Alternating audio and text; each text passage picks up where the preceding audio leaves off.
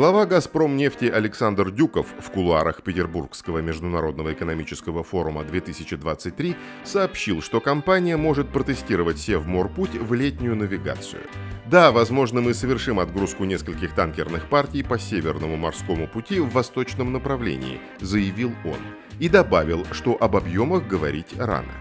Сейчас все озадачены загрузкой Северного морского коридора.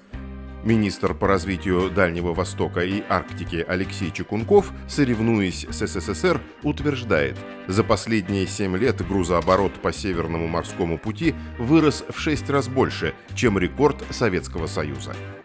А глава Росатома Алексей Лихачев ранее заявлял, что корпорация якобы готовит с нефтяниками план переброски перевозок нефти с Балтики на СМП. Нефтеграмм уже указывали на слабые места этого прожекта. Из сказанного же Дюковым следует, что он предлагает взвешенный компромисс административному лихачеству главы Росатома – сезонное использование Севморпути. И без риска повторить судьбу парохода «Челюскин». Звучит это не так амбициозно, как круглогодичная навигация, зато реалистично. Правда, при этом сценарии возникает вопрос, как быть с рекой Паяхой в несудоходные месяцы с октября по май – Роснефть заявляла о намерении самостоятельно построить нефтепорт «Бухта-Север». Ранее заявлялось, что отгрузки начнутся в 2024 году, а к 2027 году через него будут вывозить 50 миллионов тонн нефти с Паяхского и Ичеменского месторождений. Однако сезонная концепция эксплуатации Северного морского пути от Дюкова позволяет найти более простое и посильное решение – там можно построить нефтехранилище, скажем, на 2 миллиона тонн, чтобы накапливать нефть в сезон, когда нет судоходства, и вывозить ее в летнюю навигацию. Для хранения таких объемов хватило бы резервуарного парка в 20 емкостей. Это даст время не только раскачать месторождение, но и построить флот для осуществления круглогодичного трафика. И, кстати, хранилище сможет стать началом создания госрезерва нефти, о котором мечтают российские трейдеры. Прошел год с момента принятия шестого пакета санкций Европейского Союза, в рамках которого вводилась эмбарго на российскую нефть с 5 декабря 2022 года и на российские нефтепродукты с 5 февраля 2023 года. С этого времени э, сам по себе рынок Европейского Союза для нас стал закрыт, а значение поставок на восточном направлении многократно возросло, а вместе с ними возросло и значение Северного морского пути. Однако возможность реализации тех планов по загрузке этой магистрали, которые озвучиваются многими чиновниками, э, вызывает известные сомнения. При этом значение этой магистрали невероятное. И по сути, Северный морской путь – это огромный вызов, который стоит перед нашим судостроением. Нам необходимы наши собственные танкеры ледового класса, нам необходимо больше ледоколов. И государству необходимо заняться этими вопросами. Венгрия разочарована повышением Украины тарифа на транзит нефти. Об этом заявил журналистам глава МИД Венгрии Петр Сиярто на Петербургском международном экономическом форуме 2023. Конечно, мы не рады тому, что Украина и Хорватия повысили тарифы транзита в Венгрию. Мы не рады, мы не считаем это честным, отметил он. Ранее Сиярту заявлял, что ни одна страна не должна получать выгоду от энергетического кризиса или от статуса страны-транзитера энергоресурсов. Украина с 1 июня 2023 года повысила тарифы на транспортировку нефти по магистральному нефтепроводу «Дружба» через свою территорию в сторону Словакии и Венгрии на 25%. В ответ эти две страны и Чехия увеличили прокачку из России – Похоже, наблюдается закат эпохи транснациональных нефтепроводов. Их время безвозвратно уходит, если даже в консолидированной Европе нет консенсуса. Не только венгры не могут договориться с украинцами и хорватами о предсказуемости тарифов на прокачку нефти по трубе.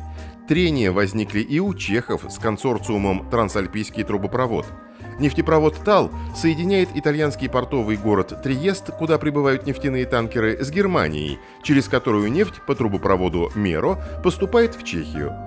Чехии всерьез опасаются, что придется заплатить не оговоренные миллиард двести, миллиард шестьсот тысяч крон, а это около 51-68 миллионов долларов, за увеличение мощности трубопровода до необходимых стране объемов, а значительно больше.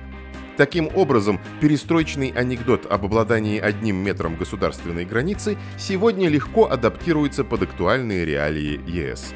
Один метр транзитной трубы дает его обладателю серьезные рычаги.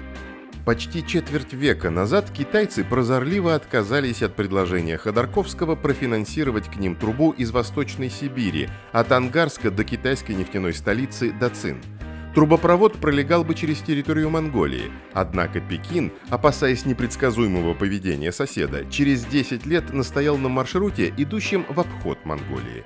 В итоге китайцы получают российскую нефть напрямую по отводу из Сковородино, а также через Казахстан. Доставка российской нефти через Казахстан Пекин пока устраивает ибо речь идет о заполнении трубы, построенной китайцами для получения обещанной казахстанской нефти в объеме до 20 миллионов тонн в год. Но заполняемой сейчас наполовину, и то в основном Роснефтью. Энергетический кризис показал неумение стран ЕС договариваться ради общего блага. Мы видим, что все заинтересованные лица тянут одеяло на себя. Кто-то пытается усилить влияние, пользуясь своим географическим положением, как это делает Польша, которая отказывается загружать заводы Германии морскими партиями из Гданьска, пока не получит над ним контроль. А кто-то просто максимально заработает за счет соседей, как это делают Украина и Хорватия. Венгры вынуждены оплачивать даже такие тарифы, иначе они просто окажутся без сырья, и соседи пользуются их безвыходным положением конце минувшей недели Совет директоров Транснефти рекомендовал общему собранию акционеров выплатить дивиденды по акциям за 2022 год в размере 16 665 рублей на одну обыкновенную и одну привилегированную акции. Рекордные дивиденды за всю историю компании. Метеопрогноз бывает точным не более чем на трое суток. Никто из аналитиков, попытавшихся дать свои прогнозы, даже близко не смог угадать размер выплат буквально накануне. Согласно дивидендной политике, компания выплачивает не менее 50% от чистой прибыли по международным стандартам финансовой отчетности. Однако, по итогам прошлого года, финансовая отчетность компании не публиковалась.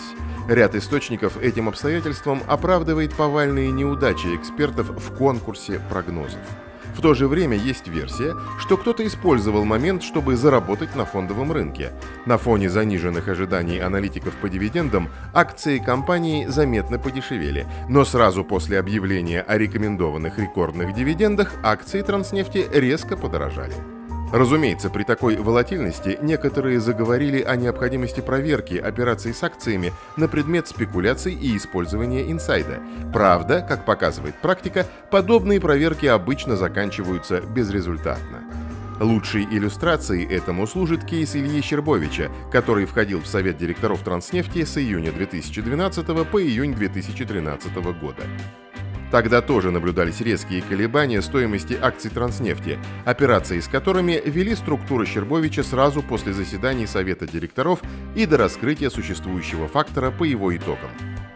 На определенном этапе его компания UCP, зарегистрированная на Каймановых островах, аккумулировала более двух третей префов Транснефти – Федеральная служба по финансовым рынкам начала расследование о манипуляции ценой акций на инсайдерской информации, которое завершал уже Центробанк. По итогам расследования ЦБ отчитался о том, что конечные владельцы акций, получившие прибыль от использования инсайдерской информации, не были определены. Из заведенных антироссийских санкций, из-за перестроения рынков нефти э, и в том числе из-за сокращения поставок российского газа в Европу, доходы федерального бюджета оказываются не такими, как э, ожидало правительство.